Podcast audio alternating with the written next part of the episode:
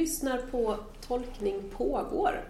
Idag är det jag, Ida Vreland, som sitter här och tolkar tillsammans med Alexander Ronqvist. Och du är, du behöver inte berätta hela din livshistoria, men bara så vi vet lite vad sysslar du med på dagen? Vilken tur att slapp livshistorien. Du, jag är prästaspirant för Lunds stift. Ja, och aspirant, det är alltså innan man blir kandidat. Alltså, man vill bli präst och så ansöker man om att få bli det och sen ska man godkännas. Ja. Lite level 1 sådär. Precis. Men du pluggar teologi? Yes, på Lunds universitet. Och jobbar på bank? Yes. Två kanske lika världar men också väldigt olika kan jag tänka mig. får våra kära åhörare avgöra. Ja. Det är mycket att säga om den saken. Och det blir bankreferenser. Vi ska podda, eh, eller prata om texten för första söndagen efter trefaldighet, när temat är vårt dop. Och evangelietexten hämtar du Johannes evangeliet. Vill du läsa den, Alexander? Absolut. Bland fariseerna fanns en man som hette Nikodemos och var medlem av judarnas råd. Han kom till Jesus en natt och sade Rabbi, vi vet att ifrån Gud du har kommit som lärare. Ingen kan göra sådana tecken som du utan att Gud är med honom. Jesus svarade Sannerligen, jag säger dig, den som inte blir född på nytt kan inte se Guds rike. Nikodemus svarade Hur kan någon födas när han är gammal? Han kan väl inte komma in i moderslivet och födas en gång till? Jesus svarade Sannerligen, jag säger dig, den som inte blir född av vatten och ande kan inte komma in i Guds rike.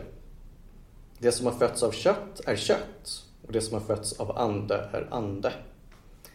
Var inte förvånad över att jag säger att ni måste födas på nytt. Vinden blåser vart den vill och du hör den blåsa, men du vet inte varifrån den kommer eller vart den far. Så är det med var och en som har fötts av anden. Mm. Om du hade varit Nikodemus här och hört det här från Jesus, hur hade du tolkat han? Hur hade du reagerat? Nikodemus reagerar, hur kan någon födas när han är gammal? En mm. helt förståelig tolkning av det som Jesus faktiskt säger. Eh, hur hade du reagerat tror du? Eller tänkt? Vad hade du frågat tillbaka Jesus? Alltså jag hade ju nog inte sagt direkt till Jesus att jag blev besviken, skulle jag säga. Ah, du blev besviken? Absolut. Får, berätta mer.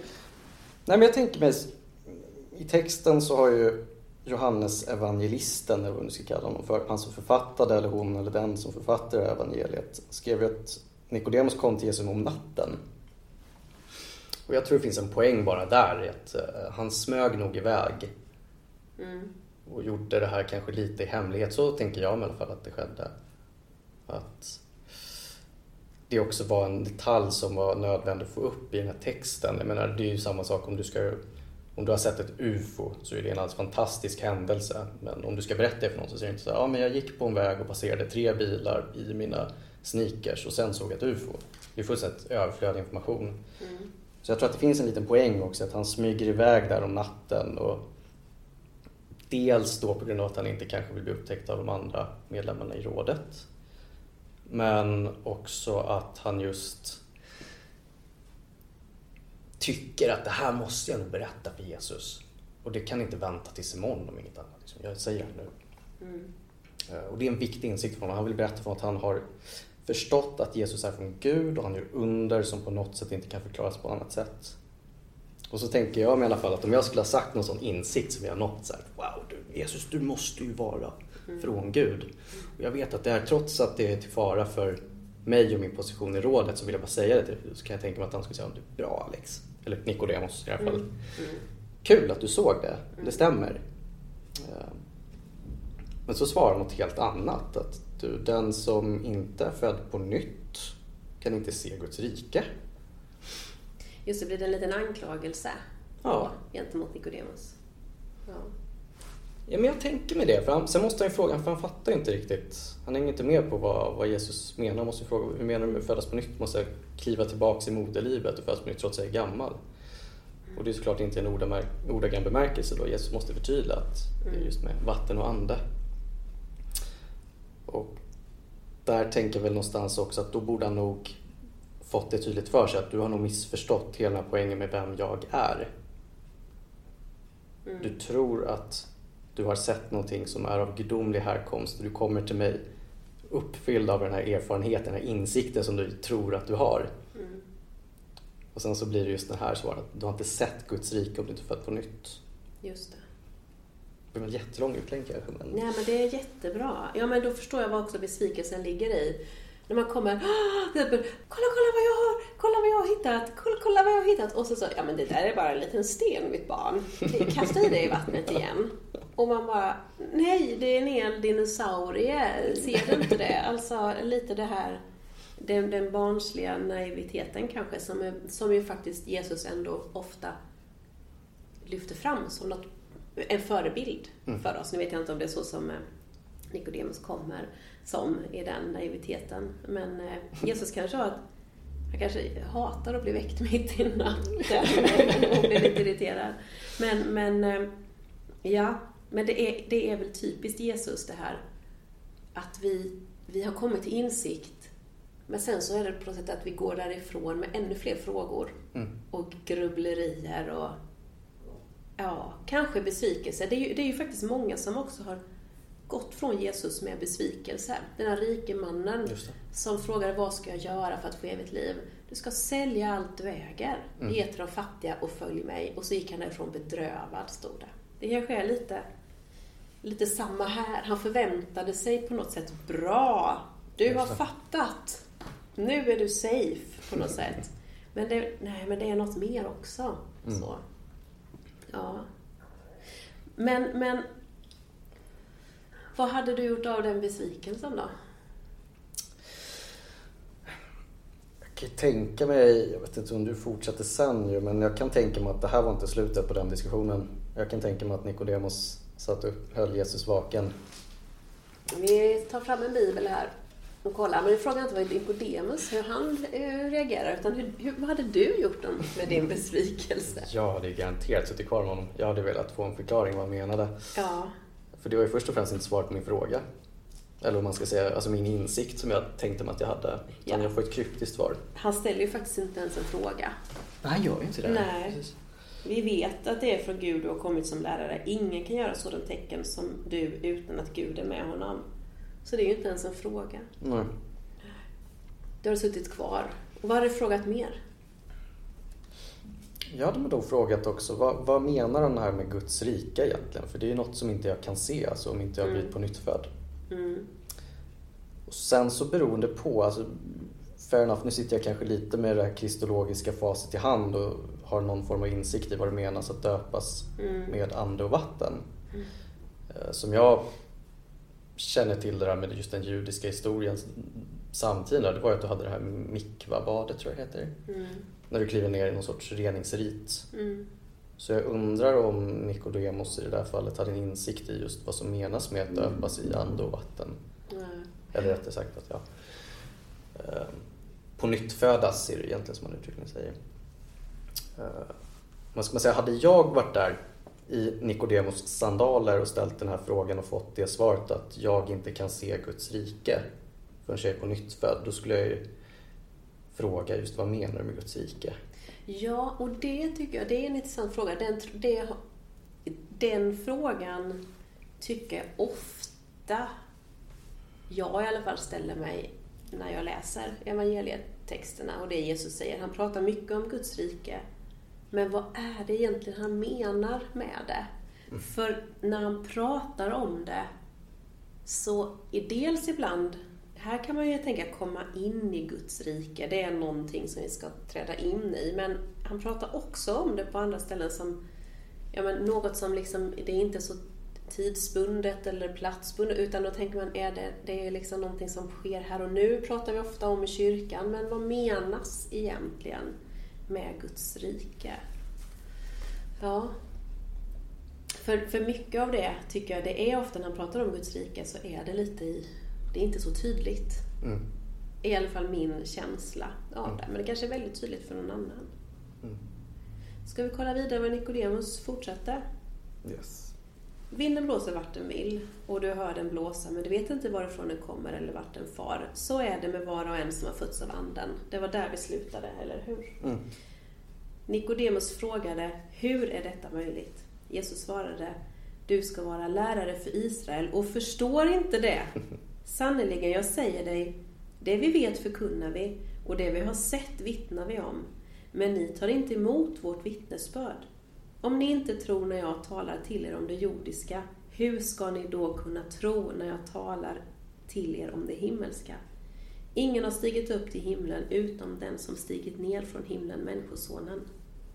Och så vidare och så vidare. Han pratar ganska länge här om domen och den som tror på honom blir inte dömd, men den som inte tror är redan dömd eftersom han inte trott på Guds enda sons namn. Han är ganska hård här mot Nikodemus, eller hur? Mm. Jag tänker mig att det som, det som på något sätt fastnar, i, fastnar hos mig just när det kommer till den här definitionen av Guds rike Mm. blir att det är klart, det låter ju synnerligen hårt om du skulle prata om det här i någon sorts, jag ska inte säga apokalyptiska termer, men i termen av att om du inte blir på nytt född här och nu, eller man ska säga, i det här livet, Mm. så är du praktiskt taget rökt Mm. i ett evighetsperspektiv. Mm. Så att för de stackarna som inte hinner bli döpa skulle det innebära, om vi nu skulle vara strikt konsekventa och nästan bokstav, läsa det bokstavligen, Mm. att de är ju, det blir ju en ganska otrevlig tillvaro som väntar dem.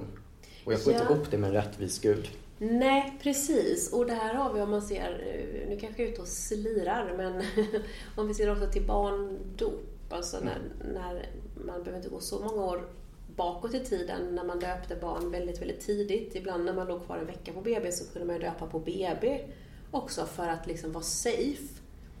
Men det får inte jag, och det låter på dig också, får ihop det med en, en kärleksfull Gud. Ehm, ja, precis. Men ehm, så hur ska, vi få, hur ska vi få ihop det här då? Jag tänker mig just att om du betraktar Guds rike inte som någonting som bara är avgränsat till det som kommer när vi har dött. Mm, Utan att Guds rike är någonting som förvisso redan kan ta form i vad ska man säga, den andliga dimensionen eller i det som händer efter det men också någonting som finns i våra liv. Så kan du tänka dig att vad är poängen då med att döpas? Eh, Skulle det kunna vara så kanske att du döps för att kunna se Guds rike och träda in i Guds rike redan medan du fortfarande är vid liv? mm, Sen för de stackarna som, om försöker så lite, eh, för de stackarna som inte hinner döpas så kanske den chansen, om man ska säga att träda in till Guds rike ändå kommer ske när de just har mm, mm, gått vidare så att säga. mm, Och på så sätt så kan man kanske betrakta dop, men alltså det kristna livet överlag, inte som det exklusiva livet som bara leder till att just de specifikt kristna som har exakt den rätta tron, som gör de exakt rätta sakerna och rätta riterna, mm, är de enda som blir frälsta och får Mm. möta Gud. mm, Men däremot så kan du betrakta ett kristet liv som en försmak på ett gudomligt rike som både tar form, eller kan ta form, eller som du kan erfara under livet. mm. Men som alla kommer att kunna möta när de dör. Ja, just det. Ja, ja för, för att på något sätt så, det finns ju en risk också med det här, ja men synen på dopet som att det är någonting som Gud behöver. Just det. Mm. Då blir det ju en liten exklusiv skara. Ehm, och men, men jag tänker det du kommer fram till att ja, men vi alla får en chans. Alltså, och då är ju frågan också dopet, ja precis, spelar dopet roll för Guds rike? Vad sa Jesus här nu i Sannerligen jag Mm. säger dig, den som inte blir född av vatten och ande kan inte komma in i Guds rike. Han pratar ju faktiskt inte här om, om dop. Han pratar om födelse. Eller hur? Född av vatten och ande. Och sen också, du läste ju ti- eller vid tidigare tillfällen nu så läste du ju också vad som fortsatte i den här texten. Nu sitter Mm. inte jag med den för men du satt med den. Och då pratar han just om han säger ju att jag har inte kommit till världen för att döma. utan Jag har kommit för att frälsa. Mm. Och jag skulle i alla fall kunna få ihop det om jag är lite djärvare, sticker ut hakan kanske. men Någon skulle det? betrakta mig. Eh, Men om vi nu skulle betrakta de här sakramentala gärningarna just som någonting som bara ger oss en försmak, men som är nog så värdefull. Mm. Alltså dop, Precis, Nattvard. nattvarden. Precis. ja.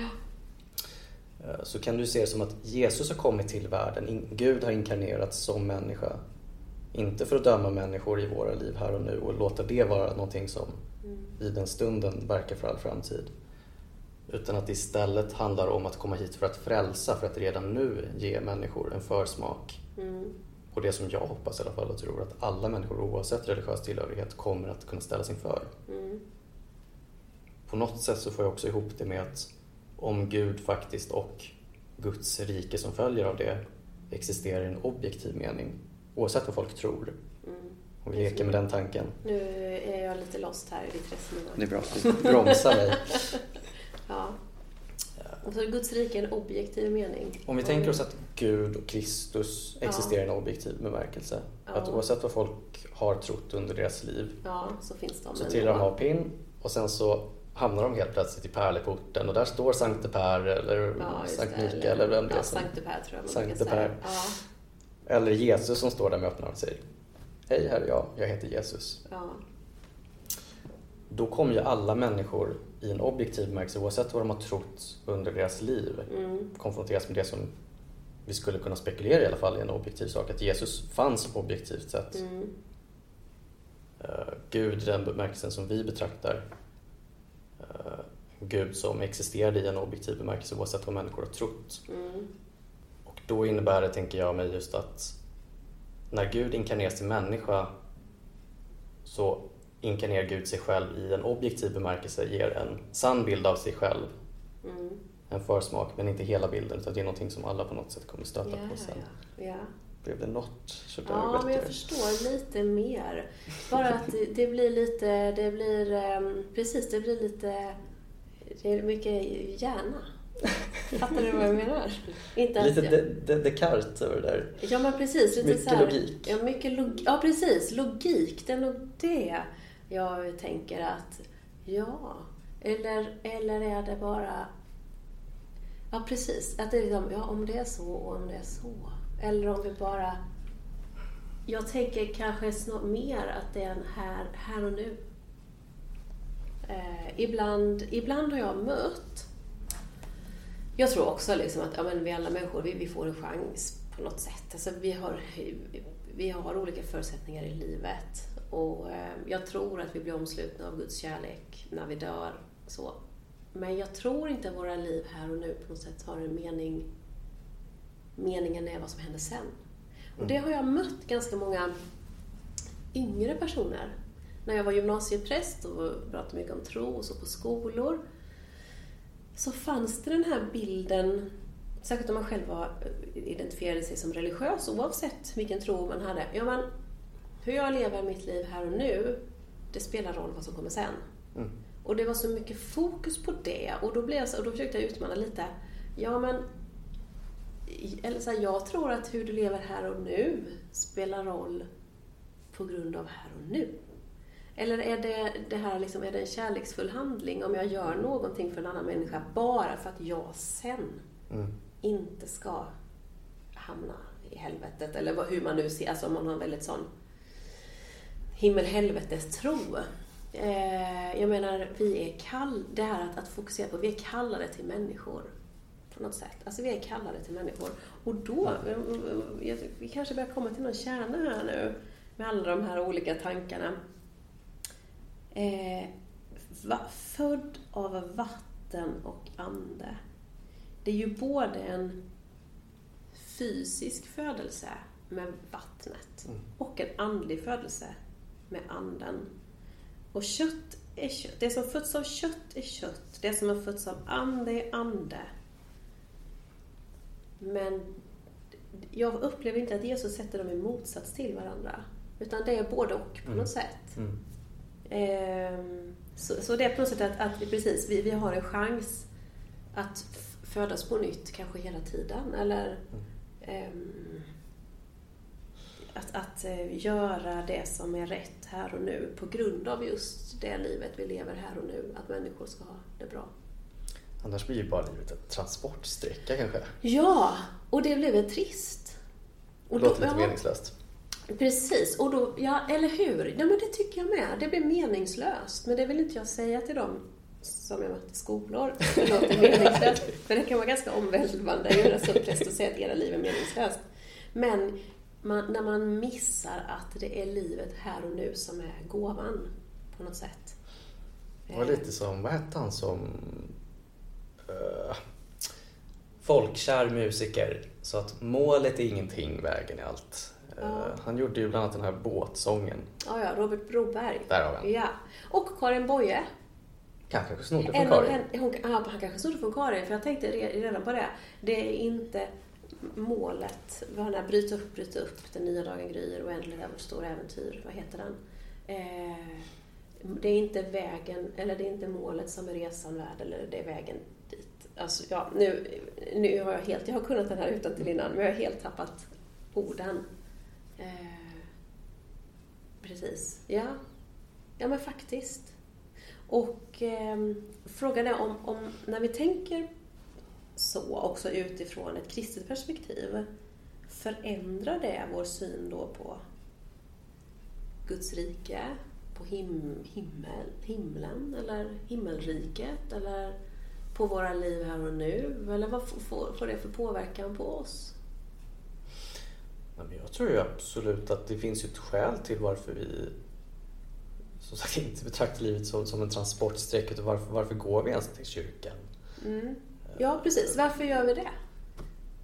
För mig i alla fall. så tänker jag- Nej, det- Ja. Det är en bra fråga. Ja, ja. Varför går vi till kyrkan egentligen? Nej, men för mig handlar det faktiskt om att få en försmak på det som jag på något sätt kan förnimma. Ja, Få en djupare kontakt på alla sätt jag bara klarar av. Om det kan ju vara en promenad i skogen för den delen. Sådär. Men, eh, varför jag går i kyrkan handlar om att jag vill ju komma närmare Gud. Jag vill söka Guds rike ja, och den dimensionen av min ska- existens. ja.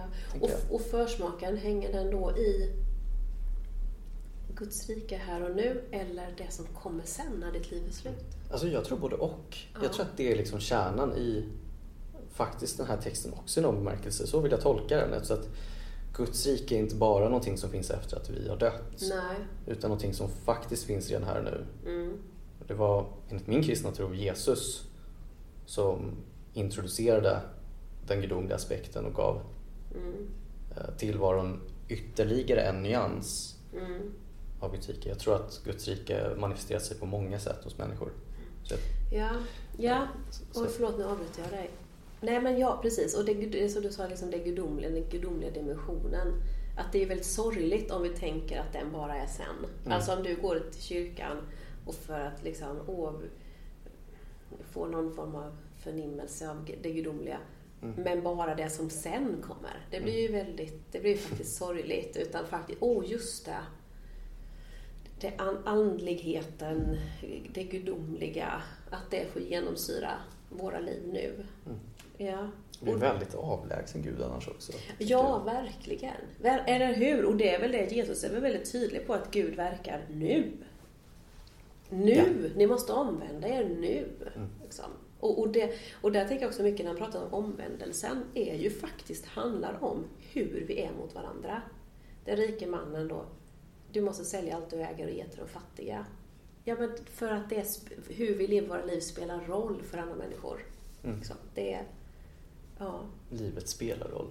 ja, Men det är ju det är precis det faktum att Gud lät sig inkarneras måste ju betyda att men, livet bär någon sorts mening. Skulle Gud se det här bara som, som sagt en transportsträcka Ja, eller någonting, väntrum, ja.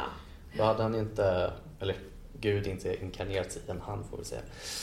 Ja. Då hade inte Gud låtit sig inkarneras för det, det hade varit Ja. meningslöst. Och inkarnera, precis om, om man lyssnar, vad är det för konstigt ord? Ja men att bli människa, att något tar kött. Ja. Det handlar det ju faktiskt om, Mm. karne, kött. Ja. ja, eller hur? Då hade ju inte, hade inte det varit viktigt, men det mänskliga livet varit viktigt, hade ju Gud inte gjort det. Det Mm. håller jag med om. Ja. Det är något fint också. Jag tycker det är en häftig liknelse. Dels med eh, rätt sagt likt. Jag tycker det blir en bra förklaring som på något sätt också blir vettig när, när, när Jesus säger det att eh, det som har fötts av kött är kött, det som har fötts av ande är ande. Men på något sätt det här båda hänger ihop. Mm. Um, där, vill jag, där vill jag nog tänka att det finns kanske en poäng med varför han tar upp liknelsen med vinden. Mm. Kanske på något sätt just i hur det fysiska hänger ihop med det icke-fysiska. Det vill säga, vinden blåser vart den vill och du hör den blåsa men du vet inte varifrån den kommer eller vart den far. Så är det med var och en som har fötts av anden. Man kan tänka sig att, eller jag tänker mig på den tiden så visste ju folk inte vad hög och lågtryck var, solens inverkan på vad vind var för någonting. Mm. Det var någonting som de kunde höra, de kände det fysiskt, de kunde med känna. De kunde se hur mm. vinden på något sätt fyllde upp seglen, de kunde ta sig vart de ville någonstans. Men de förstod inte riktigt vad det var, de kunde inte ta på det. Mm. Så på ett sätt var det fysiskt men på ett annat sätt inte. Ja just det, och varför det ibland blåste mer och ibland mindre mm. och sådär. Ja. ja. Jag tänker mig just att i dopet så sker en beröring från Gud, både i fysisk form men också i andlig form. Mm. I fysisk form genom vattnet, det är faktiskt någonting som vi kan känna med våra kroppar. Men det finns också en till dimension som vi inte kan ta på. Ja.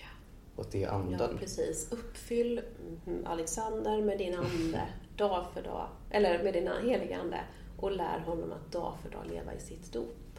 Det är ju väldigt andligt. alltså det är, ju, det är ju inte fysiskt på det sättet ju. Men vattendropparna, ja.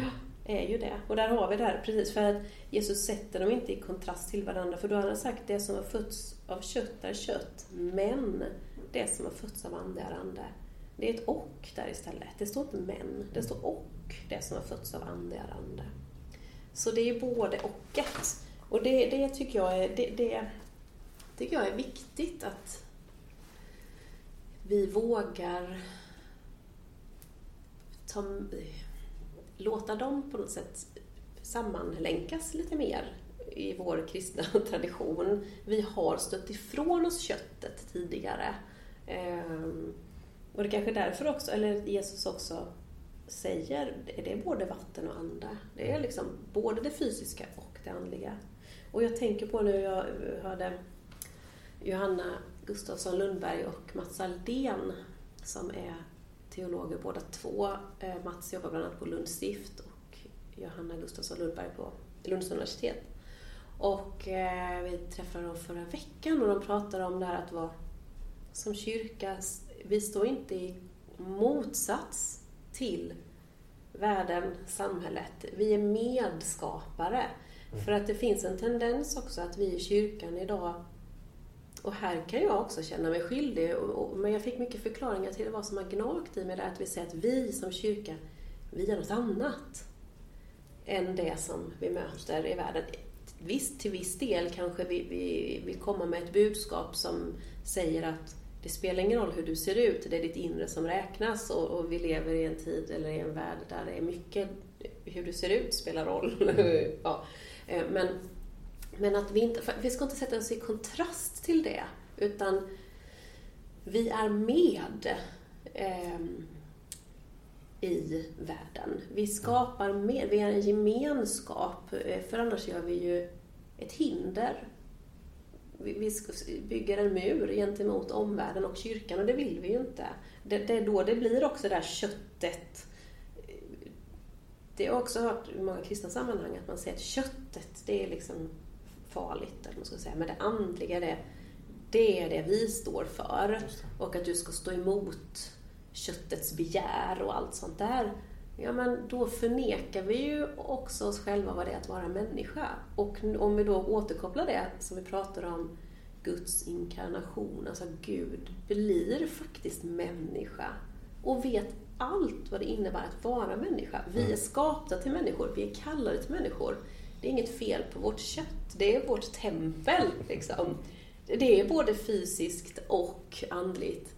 När du blir nervös, du känner det i magen, även om det är som sitter i din tanke. Eh, du blir förälskad, du känner också det i magen, även om det också sitter i din tanke. Alltså, vatten och ande, kött och ande. Alltså. Mm. är det för flummig nu? nu jag, jag hittar inte tillbaka till den. Jag älskar de här samtalen. Vad bra! ja. Jag sitter med halvöppen mun. Gör det. Lite så här framåtlutad. Lite dreglande. ja, ja men, men jag tror att vi, vi behöver ha dem mer. Absolut. Eller hur? Det ligger ihop också med den trinitariska läran. Hur kan Gud just vara ande, fader och son? Ja. Det är saker som hänger ihop men ändå är distinkt på något sätt. Precis. Tre en, en i tre som vi sjöng igår när det var heliga trefaldighetsdag. Mm. Fader, son och ande som temat var där. Ja. Gud är en och en i tre. Ja. Det är också en häftig grej, en liten inspirationskälla man kan hämta från fysiken, tänker jag. Eh, ta exempelvis ljus. Betraktas som både en partikel och en våg. Ja. I alla fall om man går ut från den vad ska man säga, vedertagna teorin kring vad faktiskt ljus är för någonting. Ja. Kvantfysiken, utan att vara expert alls, men det lilla jag har läst från de böckerna som jag på något sätt har lyckats förkovra mig och begripa på åtminstone ett lekmansnivå handlar just om hur saker och ting inte bara kan betraktas som antingen strikt fysiskt, alltså i materiella termer, mm. um, eller ingenting, utan det finns just en, en sorts gränslös övergång. Ja, ja. Och om fysiken är mer öppen, eller, eller mer öppen, men om liksom till i, i den världen, alltså att vi också, vi måste bejaka det på något sätt, tänker jag, med, som kristna. Ja. Ja, men jag gillar just det där gränslösa i hur eh, det är snarare våra intellekter man ska säga, som sätter de här gränserna som i själva verket inte finns. Ja, precis. Gränserna som i själva verket inte finns, nej. Som mm. vi har satt upp. Ja. Förenklingar. Ja, ja. Precis. Jag har lärt mig här den hårda vägen att eh, ja, men när du känner att det knyter sig i magen och det inte känns bra, lyssna på det. Alltså då, då, då är det inte bra. Liksom. Att vi, ja, men, men ehm, och jag, jag lärde mig också att, att vi, det, är liksom, det är inte egentligen, det är ju ingen kristen tanke att vi ska skilja köttet och anden åt.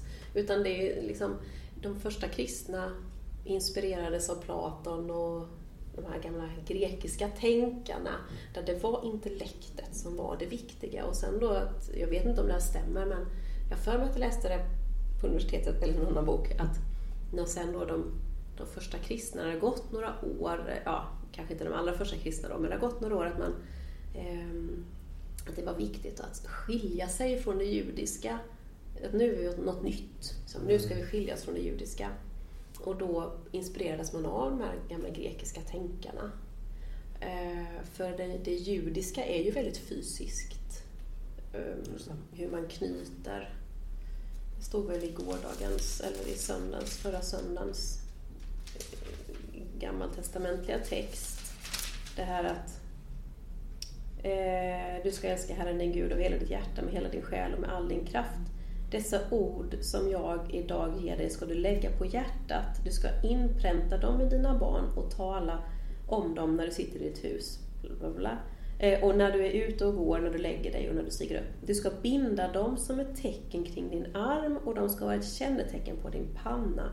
Du ska skriva dem på dina dörrposter och i, och i dina stadsportar. Det är precis så som man faktiskt gör fysiskt i den judiska traditionen. Man binder det här bandet när man ber. Man har den här, jag vet inte vad det heter. Men den här lådan? Precis, och på dörrposten så hänger de här orden i mm. judiska hem. Att ja, okej, okay, det är inte bara en, en målbild, det är faktiskt, vi gör det också i vår, på vår kropp. Vi använder vår kropp till det. Så, så vi har ju tappat lite det tror jag i den kristna traditionen att vi måste tillbaka till köttet lite. Just det. Skippa mm. kroppsföraktet. Ja, precis. Just det platonska. Ja, ja. Dualistiska. Ja. Antingen eller. Nej, det är både och. Mm. Det är det vi lär oss. Kött och ande. Tänker mig lite. Det är, jag, jag får en bild av hur jag kommer på något släktkalas. Nu hoppas jag att inte berörda släktingar lyssnar just nu. du vet när du omfamnar någon bara för att de två som står framför dig vid entrén har omfamnat den här personen som du knappt någon mm. kusin avlägset. Tycker mycket om mina kusiner. Ja, just det. Ja, men det har inte med eh, Men någon, eh, vi, vi, vi, jag ska inte peka ut mina kusiner kanske, men någon avlägsen släkting, det är bara vem som helst som du ja. kanske inte omfamnar annat än just bara med den kroppsliga rörelsen. Men du har inte riktigt något hjärta i det du gör. Mm. Eh, och just i hur en fysisk handling kan bli så meningslös, eller tom rättare sagt, om du inte också Ja. involverar anden. hjärtat eller intentionen. Ja, Eller ja. och det märks ganska tydligt, gör det inte det? ja. Man ser på någon människa när den Åh, hej, vad kul! Och så man känner på kramen och man se- ser i ansiktet Ja, nu var det lite väl överdrivet kul kanske. För så kul tycker inte den att det är att träffa en. Ja, ja, faktiskt, faktiskt. Ja, då kommer vi in på obekväma kramar. Det får avsluta vårt samtal. Om det inte är något mer som du bara måste säga om den här texten. Har vi glömt något viktigt? Säkert vore det arrogans och, och säga att man inte har gjort det. på säga. Men, Ja, för då lämnar vi det till försök. lyssnarna öppet att ja, de har glömt det här, det här det här. Varsågoda. ja, Ta bollen, fortsätt tolka och samtala med varandra om de här texterna. Ja. Tack så mycket Alexander. kom ihåg att krama era släktingar också. Släktingar. Med, med äkthet och ärlighet.